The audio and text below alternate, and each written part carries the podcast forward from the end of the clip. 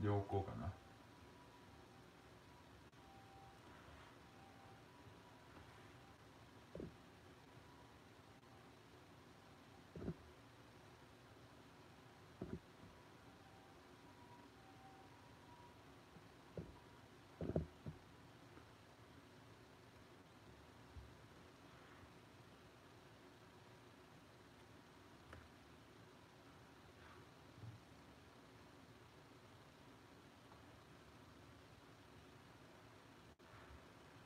配信されてるかな。配信されてるかな。配信されてる。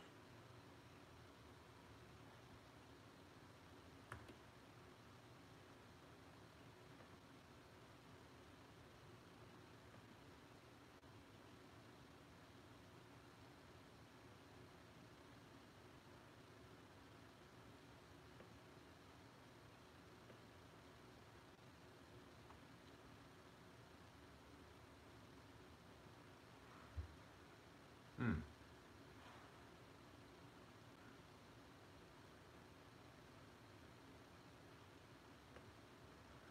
はい、どうもこんばんは、佐藤です。よいしょ。まあ、2回目ですね。よいしょ。いやまあ、昨日ちょっと東京に行ってきたんですけど、まあ、お仕事の話で、それで、まあ、今日戻ってきて、昨日の夜戻ってきて、まあでも東京やっぱり久々行ったんですけど、渋谷はハロウィンの要因なのか相変わらず人が多くて、なかなか、大変でしたね。さて今日のテーマですけども、はい、今日のテーマは、まあ、人脈作りの最強の戦略とは、というテーマでお話ししていきたいと思います。でまあ、主にですね、無料の枠でお伝えする内容は、人付き合いのいい人間は損をするのか得をするのか、そして、シリコンバレー最高の、ネットワーカーの、その人脈を作るための秘訣とはで、まあ、意外にも忘れがちな友達作りの、基本3原則で、時間もプレッシャーもかからない人脈作りの5ステップとは、というテーマでですねお話ししていきたいと思います。はい、だいぶ、ニコ生にも、まあ、やっと慣れてきて、はい。じゃあそれではですね、最初のテーマでいきたいと思います。人付き合い、のいい人間は、まあ、得をするのか損をするのかっていうですねテーマなんですけども、はい。でまあ、まあ、やっぱり人付き合いのいい人間っていうのは、やっぱり得をしやすいなってイメージがあると思いますし、実際にですね、じゃあ人付き合いの悪い人間はどうしても、例えば会社で言えば出世しづらいだとか、なんか飲みの付き合いが悪いだとか、まあ、いろんなですね説だったり、その人それぞれの、思うその人付き合いのいい人間は、まあ、うまくいくんだろうなだとか、悪い人間はダメなんだろうなとか、いろんなですね、まあ、個人の考えがあるとは思うんですけども、じゃあ実際にですね、じゃあやっぱりそのいろんな論文だとか、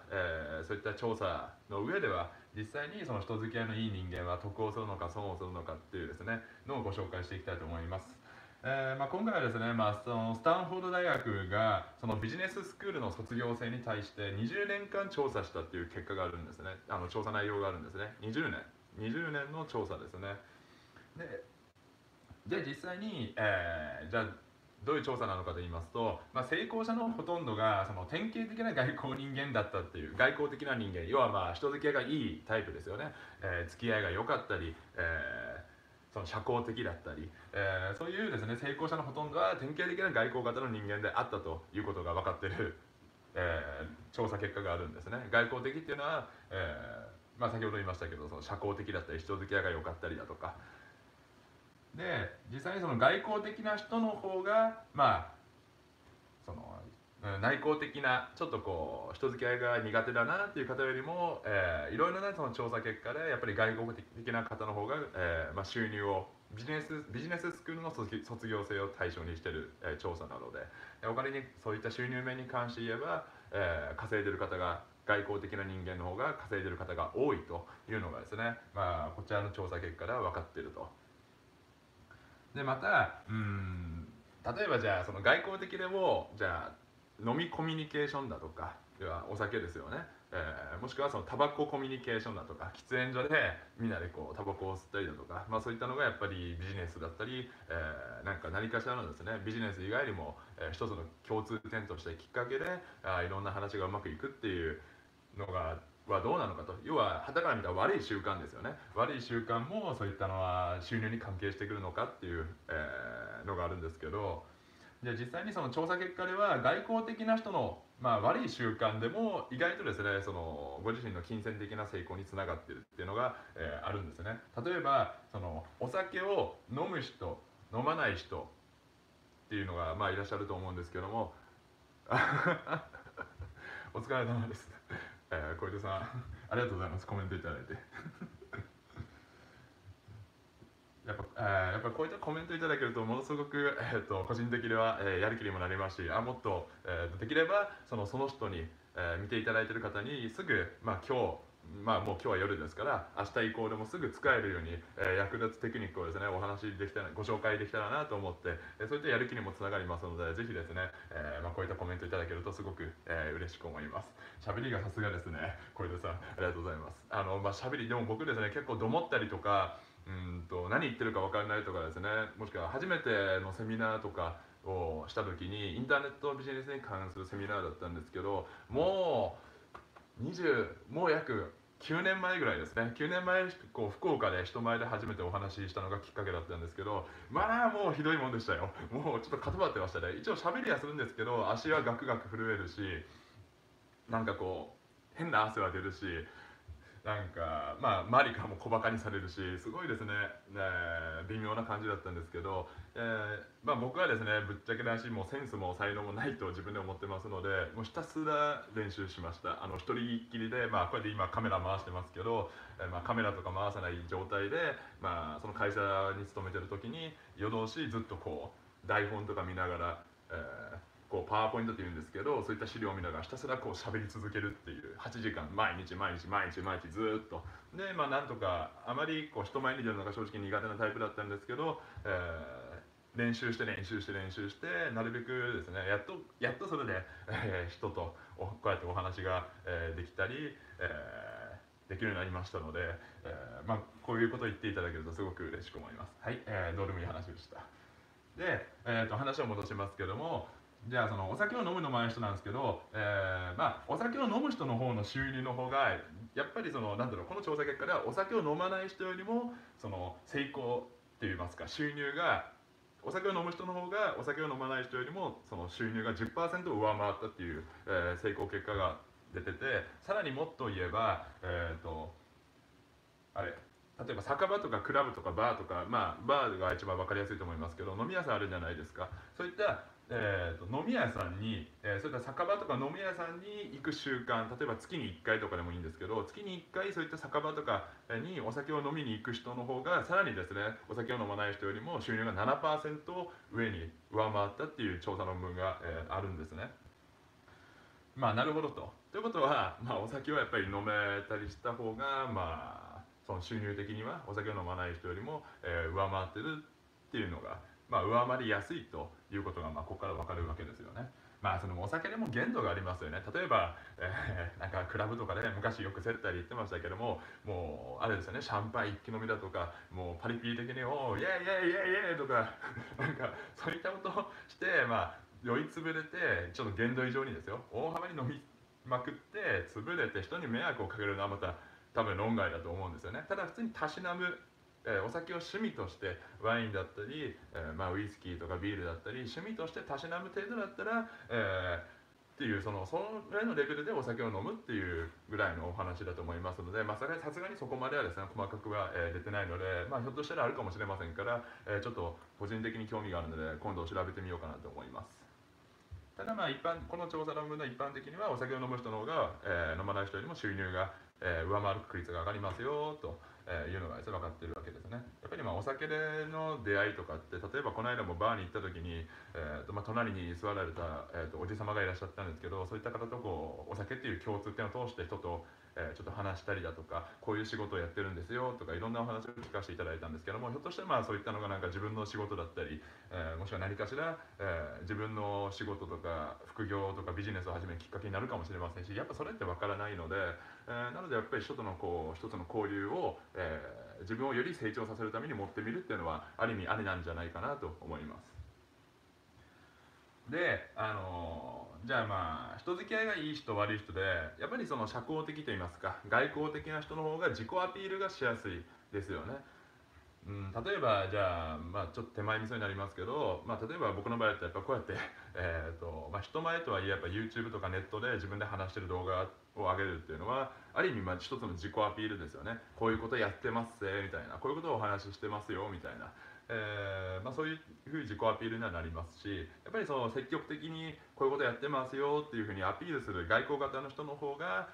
自己アピール感が強くなりますので、周りに、周囲に認知されやすいといいますか、見られやすいし、露出が増えれば増えるほど、人に見られる機会が増えれば増えるほど、やっぱりそれだけ、なんと言いますか、なんだろう、一つのビジネスだったり仕事の上だったり、何かしらその結果にはつながりやすいっていうのは確かに、ありますし、実際に例えばリーダー、要はリーダーというか表に立つ人ですよね。人をまとめたり、そういったリーダーとして、この人はリーダーだな、この人がまとめてくれてるんだなというふうに見られやすくするためには、やっぱりその外交的な方が、見られやすいと。だから、例えば自分がもしリーダーとして人を引っ張っていきたいだとか、組織をまとめていきたいだとか、そういうふうに見られたいと思うのであれば、実は有能さより、例えばスキルがあるとか知識があるとか、そういった有能さよりも実は最初の印象としては外交的かどうかっていうのが見られ重要であるというのが、分かってるわけですよね。興味深いですよね。つまり、人は見た目は9割っていうのがなんか本とかあったりすると思いますけど、やっぱりその見た目で、判断されてる部分っていうのは大きいのかなっていうのが、いろんな面でも分かったりしますよね。恋愛でも仕事でも何でもそうだと思いますけれども、例えばやっぱりお医者さんだって白衣を着てたりだとか、実はめちゃくちゃお金を持っているけどボロボロのホームレスみたいな格好をしている人の話はあまり聞く興味が湧かないだとか、やはりその見た目で第一印象で人から受ける印象っていうのは、大事な、こういった調査論文でも大事なんだろうなっていうのが伺えます。なので例えば恋愛でこれを活用するとしたら、最低限ですけども、清潔にするだとか、たまにこう小指の爪だけ伸ばすされてる方いらっしゃいますけども、何のために伸ばしたのか個人的には分かんないんですけど、ちゃんとそういったことをしないで爪をちゃんと切って清潔にするだとかいうのも大事になってきますし、もしくは会社にお勤めの方だったらちゃんとスーツを、まとめてしっかりと身だしなみを整えないと、会社の信用だとかその人の信用も、どうしても第一印象としては下がってしまうっていう風になってしまいますので、今ご自身が置かれている環境がどういう環境になるかで、そういった見た目とか、気にされる、見た目は顔とかじゃないですよ。服装だとか、ちゃんと靴がすり減ってないからとか、そういったことをやっぱり少し意識された方がいいケースもあったりしますので、そういったのをちょっと振り返ってみるといいんじゃないかなと思います。ねえ、小出さんそうです。僕もですね、社交的あるように見られがちなんですけど、やっぱこういうことをやってると、でもどっちかというと僕もない方なので、やっぱり損をしてしまう部分っていうのはあるので、すごくコメントのお気持ちが、分かるつもりではあります。深い部分までやっぱ小出さんじゃないのでちょっと分からん、100% は理解はできないですけど、言ってることはよく、分かるつもりです。はい、でですね、じゃあやっぱりこういった話を聞くと、じゃあ外交的な人だけが損を得ばっかりするのかっていうふうにやっぱなりますけども、実はそうではなくて、ごめんなさい、その前にリチャード・ワイズマンさんという方がいらっしゃって、その人の研究によるとですね、やっぱり内向的な人よりも外向的な人の方がより幸福感を、自分にその幸福度だったり幸福感とか充足感とかを高めてくれるっていう調査結果があって、ある意味とどめみたいなもんですよね。内向的な人間にお前には幸せは訪れないぜみたいな、そういうふうにとどめさされてるみたいな調査結果なんですけど、僕もこれ見た時にじゃあ俺ダメじゃんみたいなちょっと思いながらひどい調査結果ですよね。ただまあ一応外交的な人間は内向的な人よりも、その幸せだったり幸福感を自分の中でですよ、他者ではなくて他人から見た印象じゃなくて自分の中で高く持っているっていうですね、調査結果があるんですね。さらに、でも実はですね、内向的な人でもこれをカバーする方法があるんですよ。内向的な人、ちょっと内気な人でもカバーする方法があって、実はその内向的な人でもその外向的な雰囲気といいますか、ある意味僕みたいなもんですね。本当は僕は結構内向性が強くてから結構引きこもりで仕事ばっかりだとか映画とか漫画とかばっかり読んだりするんですけど、それでもやっぱこういうことをやってると外向的に見えるじゃないですか。このネットで自分で喋ってたとか知ってると。で、そういうふうに外交的な部分を装っただけでも内向的な人でもですよ、内向的な人でもそういった外交的な感じを装っただけでも幸福感が増すっていう、自分の中でですね幸福感が増すっていうデータがあったりするので、ちょっと自分は内向的だけども、自分の中でなんかやった感っていうか充足感とか、ちょっと幸福感を高めたいなっていう人は、ちょっとこう外交的な人の、仕草とか、活動だとかそういったのをですねやってみると、幸福感が、上がりますの で、それでもちょっとストレスがたまるだとかいう場合は、ちょっとそういったのは向いてない可能性があるので、一回そういうふうにやってみてから自分にはそういった外交的なことを装える人間なのかなっていうのを判断すると、今後の活動がやりやすくなるかなと思います。何でも試してみた方がいいってことですよね。リスクがない程度、リスクが少ない程度で。で、さっきの話に戻りますけど、内向的なじゃあ人気はダメなのかと、もう意味ないのかという話になるんですけど、もちろんそうではないです。むしろ内向的な人の方が得をする、場合もあります。内向的な人の強みっていうのがあって、もちろん物事は陰と陽で裏と表と裏それぞれデメリットメリットがあるのと同じように、内向的な人には内向的なメリットがちゃんと、あるので安心していただければと思います。じゃあ内向的な人の強みっていうのは、外向的な人は結構やっぱ幅広くいろんなことを学べたり、いろんな浅く広くのこういう関係だとかを持ってるわけじゃないですか。でも内向的な人はじゃあどうすれば外向的な人に対抗できるかっていうと、自分の強みだったり専門分野、専門分野までいかなくても興味のあることをとことんまでこう突き詰めると、その一つの分野でエキスパートになるってことは大事っていうか、そういった専門的な分野でエキスパートになれる可能性が内向的な人は高いということですよね。例えば、やっぱ外交的な人っていうのは外に繰り出したり遊んだりするのが、好きな人とかやっぱ多いとは思うんですよね。けど内向的な人は、なんかそういうのはちょっと気が向かないなって思う時にやっぱり家で漫画読んだりだとか、もしくは自分の好きな科目とか興味のある分野の勉強したりだとか、そういったことをされるわけじゃないですか。じゃあそれを突き詰めていってどんどんエキスパートになって、もしくは今だったらですよ、こういったインターネットとかを使って個人でですねビジネスをやるってことも、それが副業であっても、やりやすい時代でもありますので、例えばもし漫画が大好きだったらその漫画から学んだことを人に伝えるだとか、顔出しをしないでとかですよ。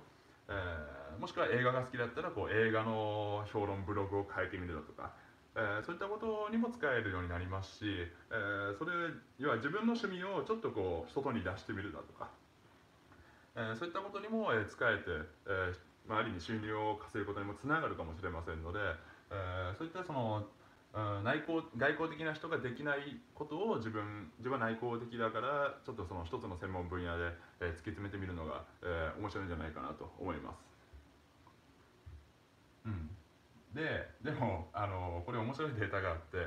トップアスリートいらっしゃるじゃないですか。いろんなスポーツでサッカーだとか水泳だとかでも、そのトップアスリートの人たちの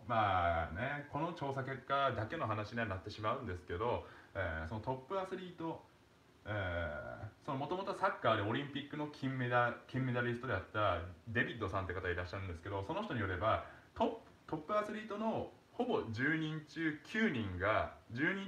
ですよ、10人中のうち9人が内向的な人だったっていうのが、それ分かってるわけなんですよね。自分のことを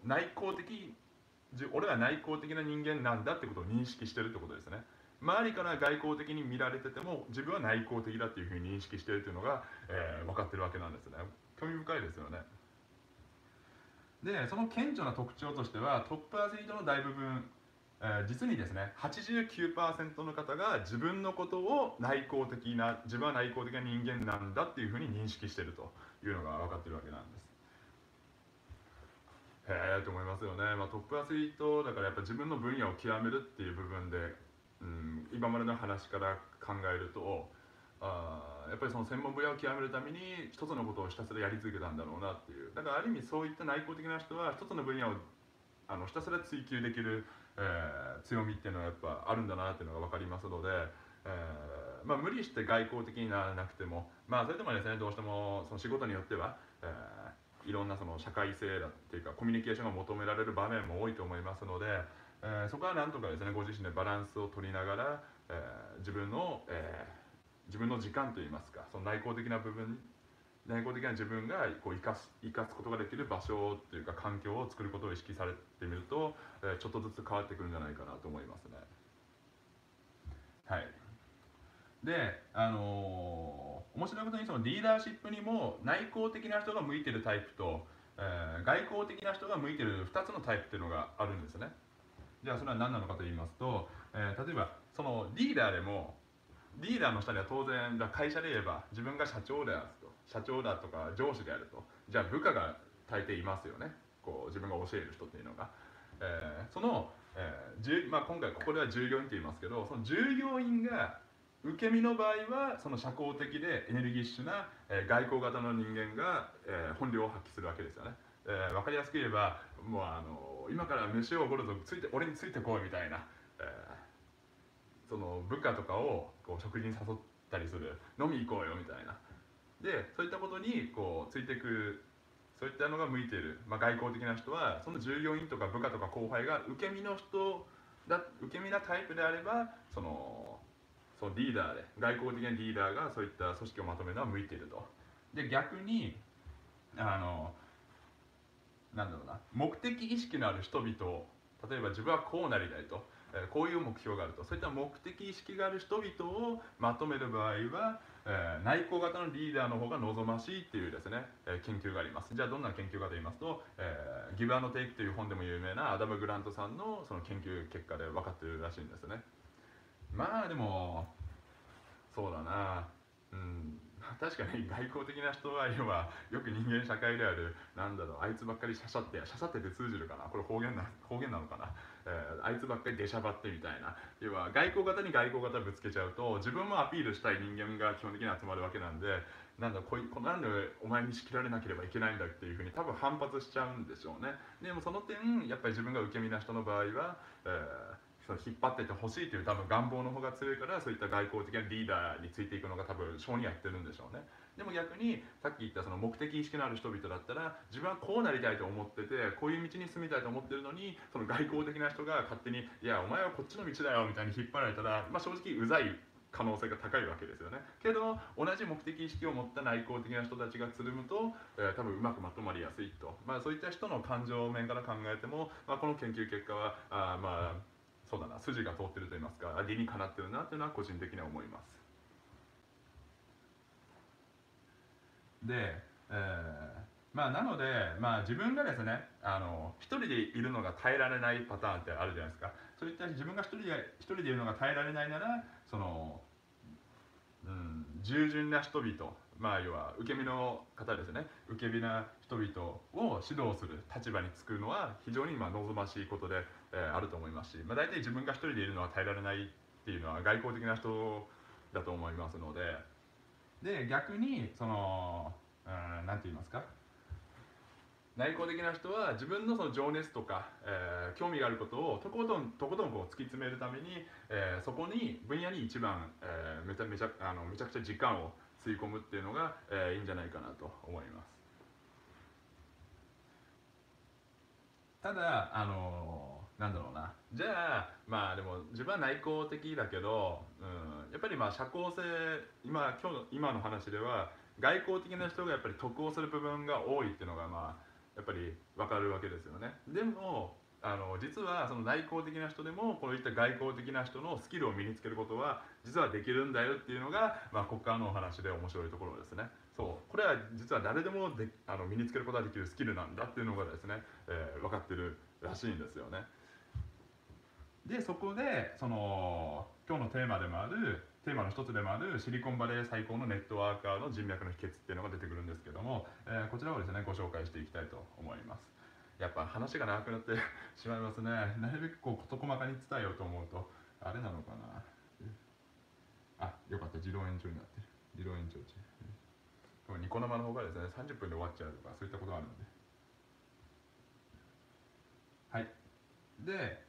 そのアダム・リフキンさんっていうカタカナでアダム・リフキンさんという方がいらっしゃるんですね。でその人がその、2011年にそのシリコンバレーで最高のネットワーカーにこう指名されたっていう方がいらっしゃるんですけども、でその人にそのネットワーク作り、それ人脈を作るために一番大事な秘訣を聞いたら、そのポイントはたった一つだけだったんですね。たった一つだけ。それは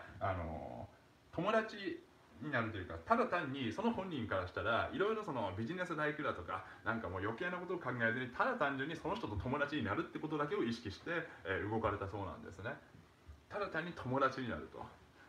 だからそこに、前回の放送でも話しましたけども、前回の放送では会員限定の放送なんですけども、いろいろもう1個だけ伝えれば策を労さないということですね。自分は策士にならないと。ただもうそういった策を腹黒さを見せずにただ単に君の友達になりたいんだってことを意識しただけで、この人はですねシリコンバレーで最高のネットワークを築き上げたっていうのが、ご自身がこの人が話した秘訣のポイントでは、あります。でも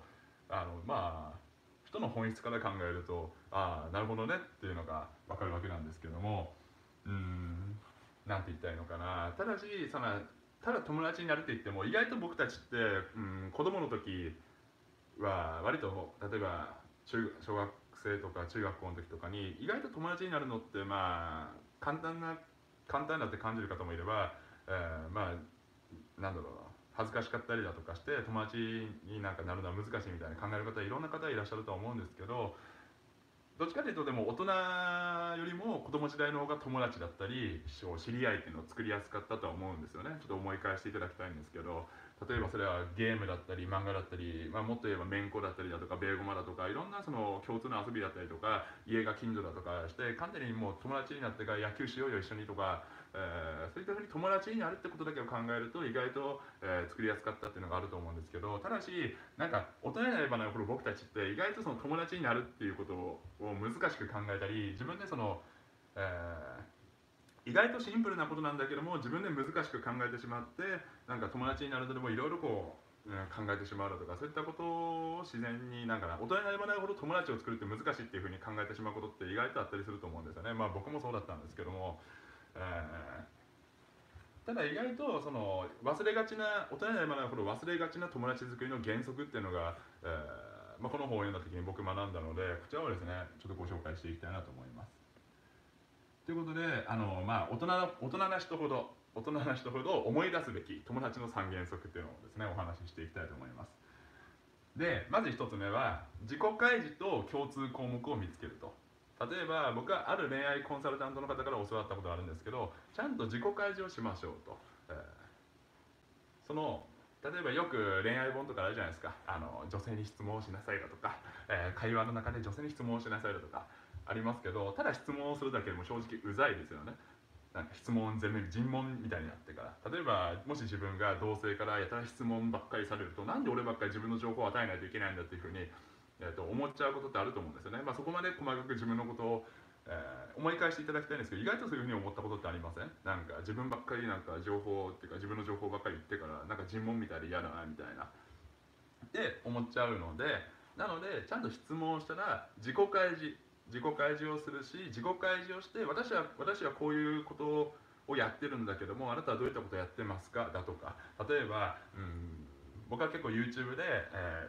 4月は君の嘘っていうアニメを見たりとか結構そういったアニメとか大好きだったりするんですけど、あなたってアニメ好きですかだとか、じゃあそこで、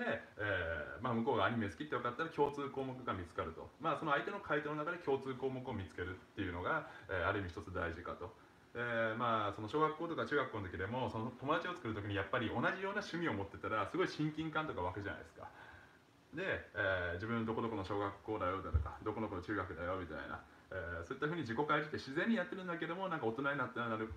なるほどそういったことを忘れてしまうことって意外とあったりすると思うので、考えすぎて。なのでしっかりと自己開示と共通項目を見つけると、いうことをすれば、なんだろう、早く仲良くなるみたいな。例えばそうだなあ、思い出した。サラリーマンが実は一番仲良くなるやつってあるんですけど、共通項目ですよ。サラリーマンが同じそのサラリーマン同士が一番仲良くなるきっかけっていうのは、なんとですね、上司の悪口なんですよね。上司の悪口、あの上司ムカつくよね、そうだよ俺もそう思ってたんだよみたいな、なんか生意気だよねって、なんであんな上から目線なんだみたいな、そういうふうに同じ共通の話題で上司の悪口は一番仲良くなるのが、そのサラリーマンの方が一番、同僚が一番仲良くなるのが上司の悪口なんですよね。だけどある意味自己開示と共通項目が揃ってるわけなんですよね。まあ悪口をやれる上司からしたらたまったもんじゃないかもしれませんけど、なのでこういうふうにその共通項目と自己開示がこう一つ揃ってる場合だと、かなり友達を作り、友達といいますか仲良く、なりやすいじゃないかなと思います。ただし、人の悪口というのはあまりですね、やっぱり悪口を聞いてる周りの人からしたら、あまりいい印象は持たれないので、基本的に人の悪口は、特に陰口だとかそういったことはですね、言わない方が、いいと思います。陰口ってやっぱ気分良くないですからね、ただ面白いですよね。やっぱサラリーマンが一番仲良くなる理由は上司の悪口だと。へえと思いました。確かにねと。はい。じゃあ、続いて友達づくりの三大基本原則の2つ目。こんばんは。あ、チョロさんこんばんは。なんかチョロさん久々みたいな気がしますね。ありがとうございます、見ていただいて。今友達づくりの基本3原則っていうのを話してるんですけど、興味があったらですね、ぜひ早送りでもいいので最初から見ていただければと思います。放送が終わった後にですね。で、はい、友達づくりの第1原則では自己開示と共通項目を話しましたと。では次、第2原則ですね。人の話をよく聞いて励ましたりリアクションをすると、励ますっていうのがちょっと余計なことかな、余計ではないですけど、ちょっと分かりづらいと思いますけど、ちゃんと人の話を聞きましたと。例えば、じゃあさっきの話から言ったら、自分アニメ見て、アニメで有名な最近「4月は君の嘘っていうのアニメをよく見るんだよねみたいな。じゃあそれ人の話を聞きました。でその時にちゃんと、リアクションをしてあげるってことですよね。あ、そういうアニメ見るんだねみたいな。ちなみにどんなところが面白いのとか、そういうふうにちゃんとリアクションをして、そうなんだねってことをちゃんと、私はあなたの話に興味を持ってますよというリアクションをつけてあげるってことですね。でここで、少しテクニックを上乗せするんですけど、無料でここまで話していいのかな、まあいいや今日はフォローアップクエスチョンっていうのがあって、何かで言いますと、自分の判断でフォローアップクエスチョンというのは、ちゃんとこういうこと好きなんですよねって言われました。あ、そうなんだねみたいな。自分もこういうジャンルに興味があるんだけど、今までのアニメで一番おすすめのアニメもしくは漫画とか何でしたっていうふうに、相手のことをちゃんと私はあなたに興味があって関心して知ろうとしてますよって、あなたのことを知ろうとしてますよっていうのを付け加えたリアクションしてあげた上でもう一回質問をするみたいな。そうやると、例えばさっき話した人に尋問攻めばっかりとかして、なんかこの人質問ばっかりしてから、本当に話に興味があるの、私の話に興味を持って聞いてくれてるのかなって、ただ単に情報だけを抜き出そうとしてるんじゃないのかなっていうふうに思われずに、あ、この人はちゃんと僕のことを知ろうとしてるんだねと、だから自分のこともちゃんと話してくれた上で、俺にこうやって質問してくれてるんだねっていうふうに、思っていただけるので、決してですね、知識とかスキルはですね、悪用しようと思えば悪用できますけど、あんまりそういうことは、長期的な自分の人生で見たらあまりいいことではないので、ちゃんと相手に仲良くなりたい相手だとか友達を作りたいなっていう時に活用していただければと思います。なのでとにかく人の話とかキーワードを聞いた時に、じゃあ仮にもしアニメに興味がなかったとしてでもですよ、あ、そういうアニメとかジャンルに興味があるんだねと。じゃあアニメが好きってことはやっぱり漫画とか、もし自分が漫画好きだったら漫画とかも好きだったりするんですかみたいな。自分アニメは正直あまり見ないんだけど漫画の方だったら見るんですよねと。でひょっとして漫画とかもやっぱお好きだったりするんですかっていうふうに、関連したジャンルに変えてまた質問をしてあげたりだとか、そういったふうにすると、話も続きやすいし、相手との親近感っていうのが湧きやすくなると思います。はい。で、じゃあ3つ目ですね。3つ目なんですけど、テイカーではなくギバーになるっていうのが、3原則目ですね。で、もう一回話しますと、テイカーというのは、アダム・グラントさんの「ギバーのテイク」という本があるんですけど、テイカーは奪う人で、ギバーは与える人ですね。でちゃんと与える人になりましょうと。人から何でもこう情報をくれくれだとか、無料だったら何でも話を聞きますよだとか、そういうふう、まあビジネスにおいてですね、例えば相手の時間とかそういったのを使ってくれてるにもかかわらず、なんか自分は何も与えもしないとか、そういうことではなくて、ちゃんと自分から強調するだとか与えるっていう、そういったギバーに最初なりましょうと。それがまあ友達作りの基本3原則だということですね。まあそのテイカーとギバーの考え方って難しいですよね。前回の放送でもですね、後で概要欄に載せておきますけども、そのギバーでもちょっと復習しますと、ギバーが一番成功するんですけど、一番損するのもギバーの人なんですよね、与える人で。短期的にうまくいくのはやっぱテイカーの人っていう研究データがあるんですけど、じゃあそこで一番その損をするギバーにならないためにはどうすればいいのかっていうのをですね、お話ししてるコンテンツがありますので、ぜひですね、後で概要欄のところ貼っておきますので、興味がある方はそちらをですねご覧になっていただければと思います。これはですね、抽象的なことを言うと、しっぺ返し戦略を使うっていうことがですね、奪われないギバーになる方法なんですけど、それを使うと、いいと思います。はい、でですね、じゃあ、友達になるための、外交的な人が得をすることも分かったし、自分は内向的な人でも、技術を身につけさえすれば外交的な人間として人とうまく友達になったりとかすることができることがある。ごめんなさい。やばいですね。ちょっとなんか喉が渇くとろれつが回らなくなるっていう話があるんで、ちょっと水飲みます。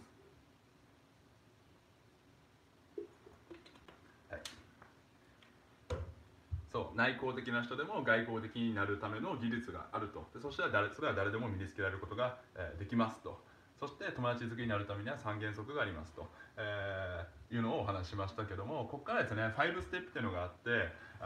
時間も自分にプレッシャーがかかることもなく、人脈を作るための5ステップというのがあるんですね。それをですねちょっと途中まで紹介して有料の方に切り替えていきたいと思います。これはですね、時間もプレッシャーもかからないっていうですね、非常に興味深い内容なんですけども、また多いね、俺よくまとめたな、自分で言うなって。はい、で5ステップがあるので、なるべくですね、無料の段階でも明日からですね、あなたがすぐに使える内容をですねお話ししていきたいと思います。でまず1つ目が5ステップ目のもともとの友人からスタートするってことですね。もともとの友人からスタートする、簡単に言えば、やっぱりすでにですね信頼関係だったり友達付き合いがある人に対して、なんかその友達を紹介してくれないからとか、そういったふうに紹介をですね、例えばじゃあ分かりやすく言えば恋愛で言ったら合コンですよね。なんか女の子友達がいたりとかして、もしくはかっこいいイケメンの人が友達やったりしたら、友達がいるとしたら、今度さって俺彼女が欲しいんだと、彼女が欲しいからちょっと今度その友達で合コンとかパーティーとかなんかそういうことを企画してくんないみたいな、そういったふうにもともとの友達から、自分が欲しい人脈を作るためにちょっとお願いをするだとか、君の紹介してくれた分は、俺が君の分まで出すからだとか、なんかそういうふうにですね、やって、一つパーティーを開いたりだとか、合コンを開いてもらうだとか、そういったふうに、やることが、一つの方法であると。単純に紹介をしてもらうということですね。そして、2つ目ですね、2つ目はスーパーコネクターって書いてあるんですけど、要は簡単に言えばハブから見つけるということですね。ハブっていうのは、先ほどリーダーの話をしましたけど、基本的にリーダーがいるってことは、必ず下にそのリーダーを慕ってる人たちが、仕事で言えば部下とか後輩とかがいらっしゃるわけで、その人たちを束ねてるリーダーを抑えると。そしてリーダーを抑えたら、その人に紹介をしてもらうと。例えばシニア向けの、ビジネスをシニア向けのビジネスをされてるんだったら、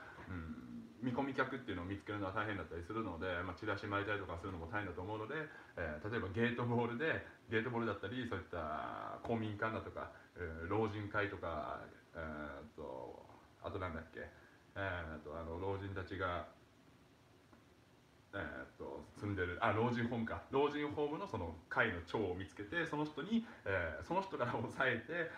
自分こういう仕事やってますよっていうふうにやると、その老人の人たちが、そのトップの人が勝手に口コミでこう広げてくれたりだとか、そういったハブを見つけてそこを押さえてから、紹介してもらうっていうのも一つの方法ですね。例えばじゃあビジネスで言ったら、そのビジネスの先生を抑えて、その先生にこう紹介してもらうとか、先生ってことは生徒さんがたくさんいらっしゃるので、その生徒さんを紹介してもらうために最初に先生を抑える、先生と友達になるってことをやるだとか、まあなんかこういうふうにテクニックでまとめるとなんか、いやらしい感じっていうふうに思われるかもしれませんけど、